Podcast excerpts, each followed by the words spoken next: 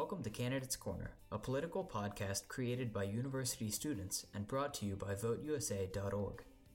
VoteUSA is a nonpartisan, nonprofit organization that provides information on candidates across the country for voters before they go to the polls on Election Day. This summer, we will be discussing the issues facing states and jurisdictions across the country. Each episode, we will be interviewing a candidate on the campaign trail seeking a win in their primary elections. Any opinions and statements expressed by the candidates are their own and do not reflect the values or beliefs of VoteUSA. I'm Brandon. Welcome to Candidates Corner.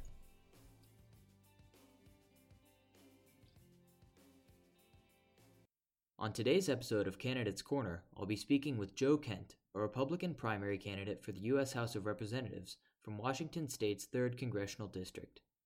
Washington's third District is located in the southwest corner of the state and encompasses the counties of Lewis, Pacific, Wakayakum, Cowlitz, Clark, Skamania, and Klickitat, as well as part of Thurston County. In twenty nineteen, the district's population was recorded as seven hundred fifty-six thousand six hundred seventy-five people. In terms of ethnicity, nearly ninety percent of residents identify as white, with Hispanics and Asians representing the next two largest ethnic groups. Because the district borders the Pacific Ocean and also contains many forests, policies that concern the use and preservation of natural resources, such as fishing, timber, conservation, and clean energy, are important political issues in this district. Other topics of political interest in the third District include economic development, healthcare, and education, as well as national issues such as immigration, foreign policy, and federal taxation. In its electoral history, the third District has been open for both Democrats and Republicans, though it has trended towards the latter in recent years. Since its creation in nineteen oh nine, the third District has been represented by eight different Republicans and six different Democrats. Since two thousand eleven, the district has been represented by Republican Jamie Herrera Beutler. Important to note about the third District's primary race is that in Washington, congressional primary races are nonpartisan, meaning that the top two vote-getters in August second's primary election will advance to the November eighth general election regardless of their party affiliation. Because of this, the list of Herrera Beutler's eight primary challengers includes both Republicans and Democrats, as well as independents and third-party candidates. And unlike the previous five races in which Herrera Beutler has won re-election, her strongest challengers this year appear to be coming from within her own party. Our guest today, Joe Kent, is one of the Republicans challenging Herrera Beutler in Washington's third District primary race. Kent was born in Sweet Home, Oregon, and grew up in Portland, Oregon. Before running for Congress, Kent carved out a decorated career in the U S Army. He enlisted in the Army at age eighteen, serving for over twenty years and eleven combat tours, and rising to the rank of Chief Warrant Officer in the Green Berets. He left the Army in twenty eighteen and went to work for the C I A. Kent entered the political arena in twenty nineteen after his wife Shannon, a Navy cryptologist, was killed in Syria. He became a vocal supporter of President Donald Trump in the media and an active opponent of what he calls the establishment. In February twenty twenty-one, Kent announced his candidacy in the third District's congressional primary race. Seven months later, Kent received an endorsement from former President Trump, who had won fifty-one percent of the vote in the third District during the twenty twenty presidential election, and whom Representative Herrera Beutler had voted to impeach in January twenty twenty-one. Kent has emerged as one of the top contenders in the primary race, and perhaps even as an early frontrunner for the general election. A poll conducted by the Trafalgar Group in May, which had six hundred forty-five respondents, showed Kent winning support from a plurality of likely voters. twenty-seven point six percent of respondents said that they would vote for Kent, above the twenty-one point nine percent who said that they would vote for Herrera Beutler. Kent has built his strong campaign on a mix of traditional conservative issues such as deregulation, fiscal responsibility, and anti-abortion, and anti-establishment stances, like non-interventionism in the Middle East. A full list of his policy views can be found on his campaign website. In this interview, however, I'll be diving deeper into a broad swath of issues with Mister Kent, including free speech, abortion, education, the federal budget, military involvement, and healthcare. All right, well, the first question I have for you is a pretty simple one. Why are you running for office? Yeah, I mean, it's really just the full state of our country. So I served in the military for a little over uh, twenty years, uh, retired as a Green Beret, did eleven combat deployments, uh, intended to start in a second career in the C I A. Um, all that changed when my late wife, Shannon Kent, was killed fighting ISIS in Syria. She was killed one month after Trump tried to get our troops out the first time. So after that, I uh, intended on just from the government and coming back here to the Pacific Northwest to raise my kids. Um, but I started speaking out and advocating for Trump's uh, foreign policy once I got out of the government. Worked on the Trump twenty twenty campaign, uh, had an invitation to go work in a second Trump administration. And then the election went the way that it did. I have serious uh, issues with the way that the election was handled. I think there was a good deal of fraud. Um, and then watching our election, Jamie Herrera Beutler, who I voted for, my congresswoman, uh, vote to certify the election. And then her going along with the uh, the narrative of uh, some form of an insurrection and voting for the impeachment of President Trump, I realized that we're on the cusp of losing our country, especially after watching not just the presidential election, but the uh, the COVID used as a guise for taking away a lot of our basic rights as citizens. Uh, and then watching Antifa and B L M burn down uh, the country, but specifically uh, our district. So I felt I felt and still feel that we were on the cusp of losing our nation. So as somebody who has fought and uh, lost a lot for this country and has two young sons, I, I feel like it's an extension of my service to continue the fight, this time at a, a political level. You're running in, in your district, the third district in Washington. It's a pretty crowded Republican field. And aside from your endorsement from President Trump, what would you say sets you apart from your competitors from like a policy or experience standpoint? From experience, I'm the only one uh, in the race that has federal experience, that has served in the military, um, that has served in the intelligence community, that understands exactly how the rules of our federal government um, are being implemented against American citizens in many cases, and a lot of the scams being ran against the American people at the federal level. Um, I think my military experience also sets me apart. Uh, I served in the Beret. I started out as a enlisted guy, so I started out as a private and then worked my way up to E seven, but then I finished out career, last nine years of it as a warrant officer. So my job was to bridge the gap between management and leadership, which I think fits into being a congressman because I have to be be connected with people in the district um, at the ground level, but then I also have to be able to go back to Washington, D C and leverage the power of the federal government uh, to benefit uh, our congressional district. Um, I think that gives me a, a good deal of experience. I think also as Uh, geopolitics goes, I have the most experience with that as well. Um, and I think that's going to come into play heavily, and especially Congress's scope of, of being able, the one body in our federal government that can actually authorize war, oversees our intelligence agencies, that allocates foreign aid, that runs the budget of our country. Um, I, I have the, the broadest ex- uh, experience and most relevant skill set. Thanks. That sort of gets to my next question, which was going to be asking about how your experience, your twenty years uh, in the Army, has prepared you to serve as an elected representative. Uh, do you have anything else to say on that? Yeah, I mean, the only thing is uh, I, I think that we are very much in a form of warfare right now against, uh, warfare is being waged against sovereign Americans by our establishment that includes Republicans and Democrats and a lot of global entities. Um, so I'm the only one that actually has combat experience and that has fought uh, irregular the way that they're being fought against our country right now that blends information warfare, uh, economic warfare, media war. Um, and then in some levels, unfortunately, because of like Antifa and, and B L M type of violence, uh, kinetic violence. So I, I think I'm the only one who has actually experienced war. And right now our country is very much war. Moving on to a little bit more uh, like substantive policy stuff. I noticed on your website, reading through your issues, you mentioned that you support breaking up social media and big tech monopolies. What exactly does that mean for you? How would that sort of action protect free speech?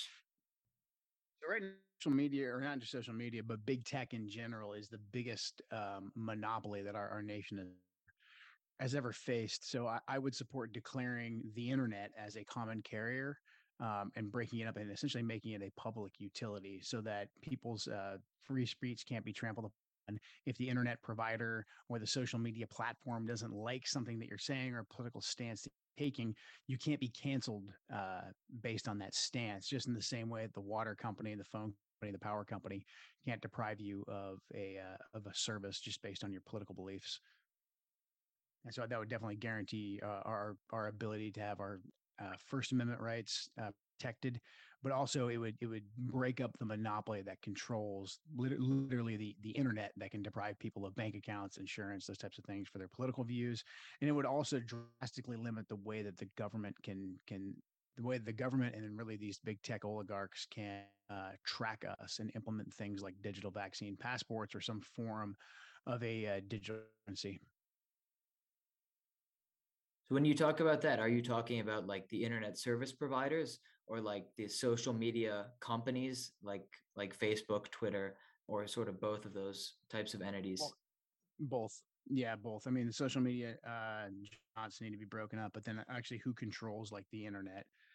Because that's the that's the backbone of it all. I mean, you could. In, I mean, I, I think the uh, parlor is a good example where you had, you know, the the argument of like, well, if you don't like Twitter and Facebook, then build your own social media. Okay, the guys at Parler do, and the next thing you know, Amazon uh, Web Services is pulling them off of the internet. You know, so there still is a massive monopoly there behind the internet itself. So I, I think the internet itself and then our social media form should be declared as uh, uh, common carriers and, and treated as public utilities.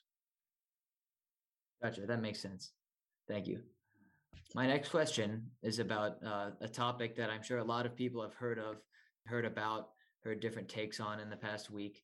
The U S Supreme Court recently overturned Roe v. Wade in the case Dobbs versus Jackson Women's Health Organization, which removed constitutional protections for abortion. Now, you've stated before that you're pro-life and that you'll work tirelessly to protect the rights of the unborn. Now that it's possible, and from a federal legal standpoint, will you support legislative action to sanction or restrict access to abortions? Yeah, uh, I would support a, a constitutional amendment to make uh, to outlaw abortion just to protect life. I believe life begins at conception. I think what the the ruling of Roe versus Wade, uh, I heavily um, commend the Supreme Court justices for overturning that, especially having the courage to do so um, after the leak and the the uh, attempted intimidation. Um, I, I believe that we we should make abortion illegal. Like right now, it being kicked back to the states is a good first step. I, I don't think that this is a uh, states' right issue. I mean, I, you can't murder people, uh, period. And and I, I believe that the unborn are are human beings that we should be protecting. Um, a big part of this too um, is having really really.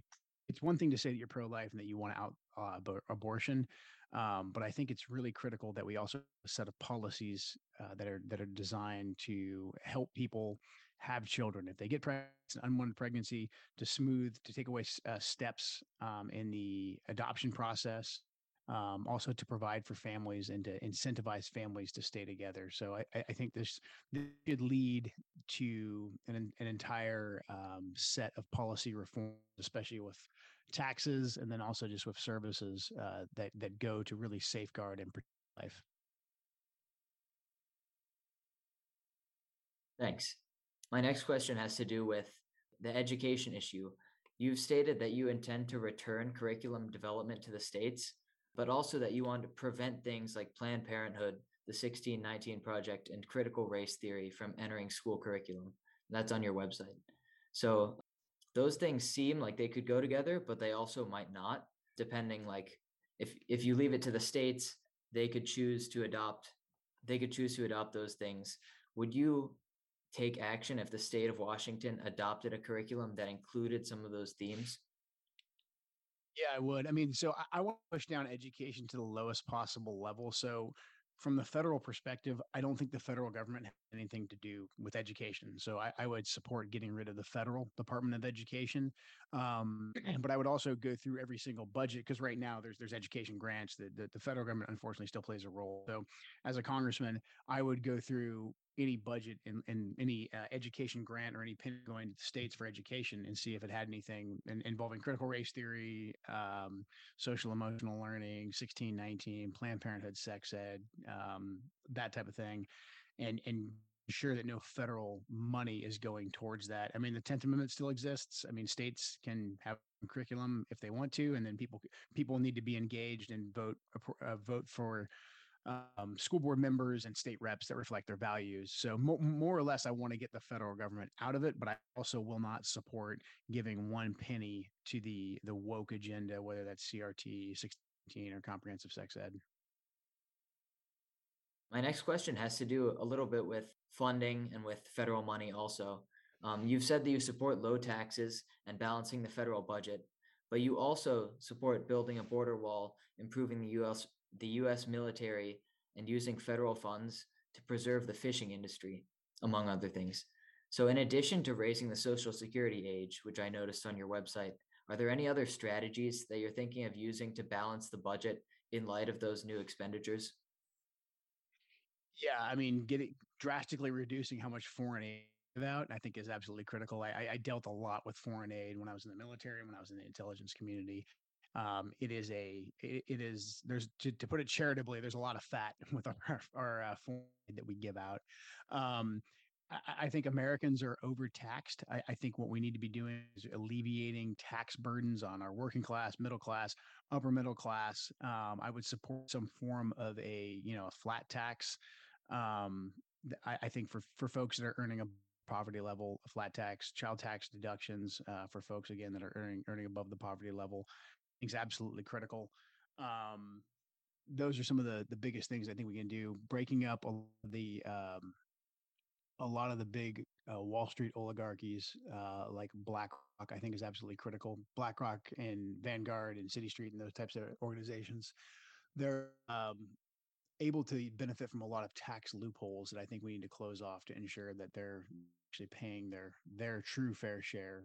Um, I think there's a lot of uh, graft in that upper level uh, with, with the mega billionaires, especially the billionaires that basically are at war with American culture on a daily basis, that are either like BlackRock buying up housing to drive the po- the price of the housing market and doing that with our pension funds, um, or folks like Bill Gates that are making money off of, you know, experimental gene therapy vaccines um, and then buying up U S farmland, um, or Zuckerberg, who is a social media oligarch who also is using nonprofit money to help steal.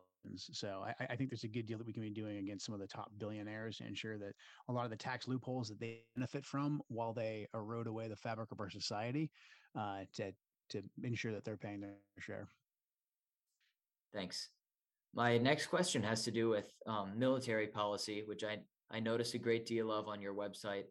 I assume as a veteran, you're you're pretty in tune with with um, like the U S foreign policy stances.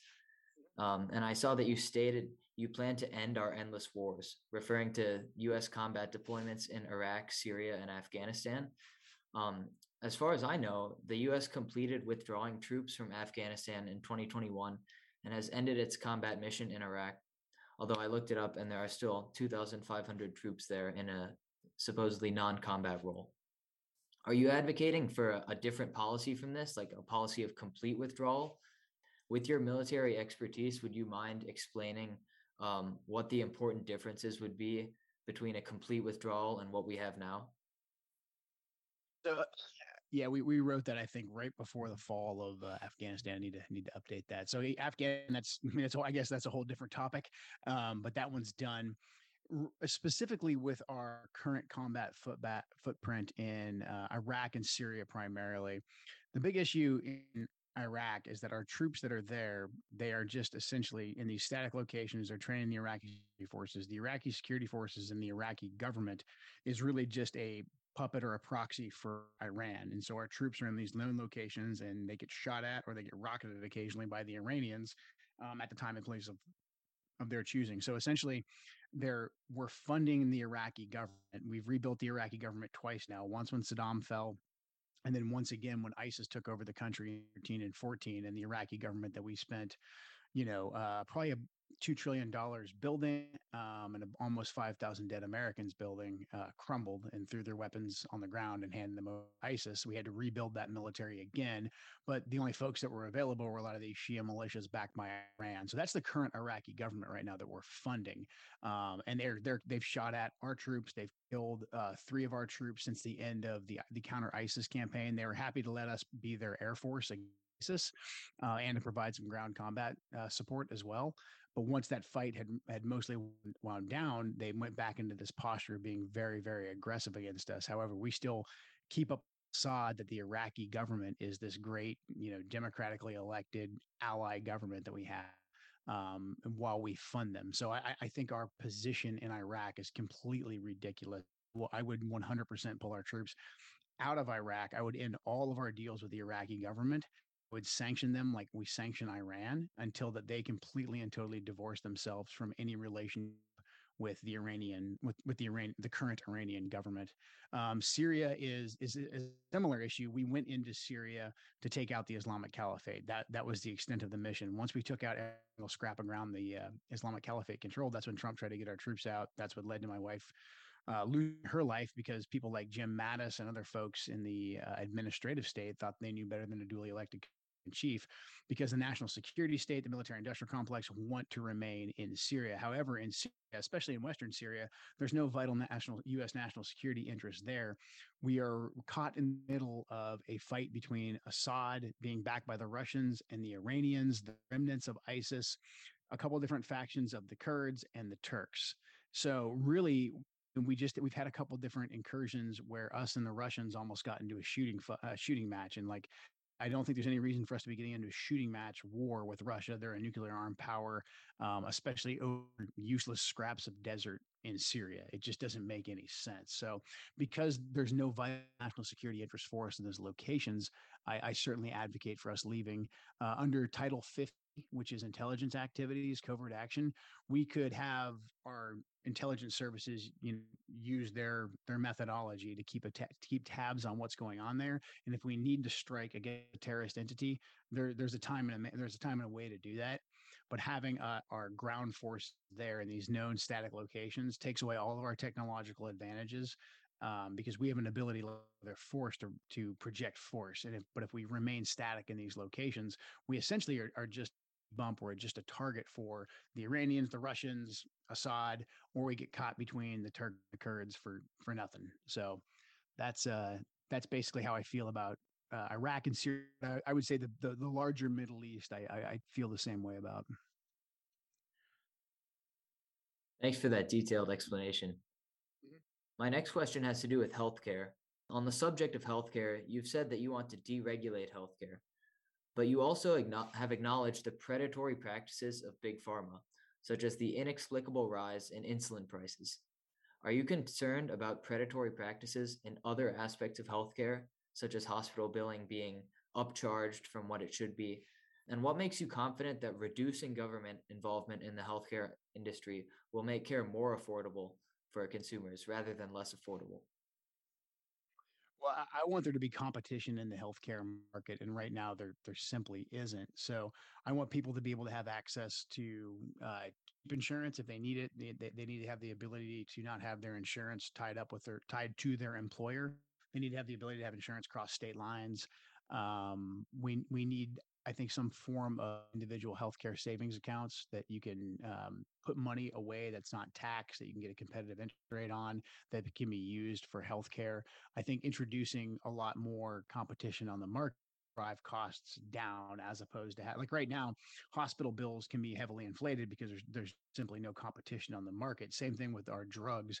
I think we need to deregulate a lot of um, the the pharmaceutical Uh, trial period. So like right now, everybody always talks about how we can get cheaper uh, drugs in Canada. That, that's because Canada basically will take any drug that's made in Europe, and because they trust the European standards, they will just take it and they'll make a generic, they'll make a knockoff drug essentially that does the same, same thing, a non-name brand drug. And that's what Americans, you know, Canada to do. So I think we need to do something similar with deregulating our pharmaceutical industry. Um, but then also in- encouraging in more competition in our market, and having limited limited patents in that regards for, for life-saving drugs, and then also allowing for the competition coming from generics, coming from Canada, coming from Europe is absolutely critical, because again, you're you're introducing more competition in the market. I think that's absolutely essential for people that need healthcare, and they they need to get it from the government because they can't afford it on their own. I fully support that. I would just mirror what we do with uh, nutrition. No one in America starves to death, but the government doesn't deliver, you know, government cheese and government rations anymore. They give people E B T cards. And with that E B T card, they're able to compete on the market. So different grocery stores are still competing for people to come there and spend their E B T dollars. I would essentially do the thing with healthcare. Thanks. And I just have one last question for you, which is a, a sort of broad question that we try to ask everybody. Is there a specific message that you'd like to leave for the constituents in your district? Yeah. Um, you know, I think we have a, a choice to make here uh, in August. And then again, in November, we can continue to rely on the establishment who the incumbent, you know, represents. She's, she's technically a Republican, but she votes primarily with the Democrats. She gets a vast majority of her money from corporate special interest groups. She is a very much a part of the disconnected ruling class that wants our job shipped overseas, us engaged in endless wars, and our borders being wide open. There's no respect for American sovereignty and American independence with that agenda. Uh, it, it is completely and totally bought off by the corporate special interest. So if we want to restore sovereignty to our to our country and to our district, truly have citizen representation in Washington, D C, then we need to get rid of these career politicians. I never intended on running for office. I'm in this fight because the oath that I took to the Constitution uh, when I was eighteen years old, and uh, I, I mean that, I would fight and die for this country. I'm in this because I have children here that uh, have lost a lot already in the service of this nation when they lost their mother.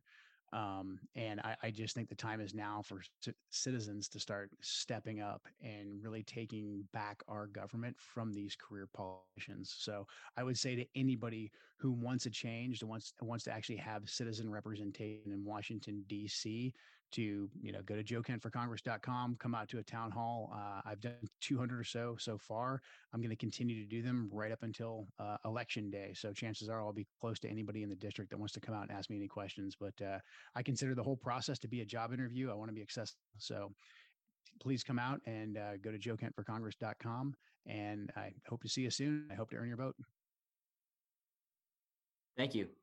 Well, I, for one, really appreciate how engaged you've been, you taking the time to, to come in and do this interview with me. So thank you. Anytime, man. Absolutely.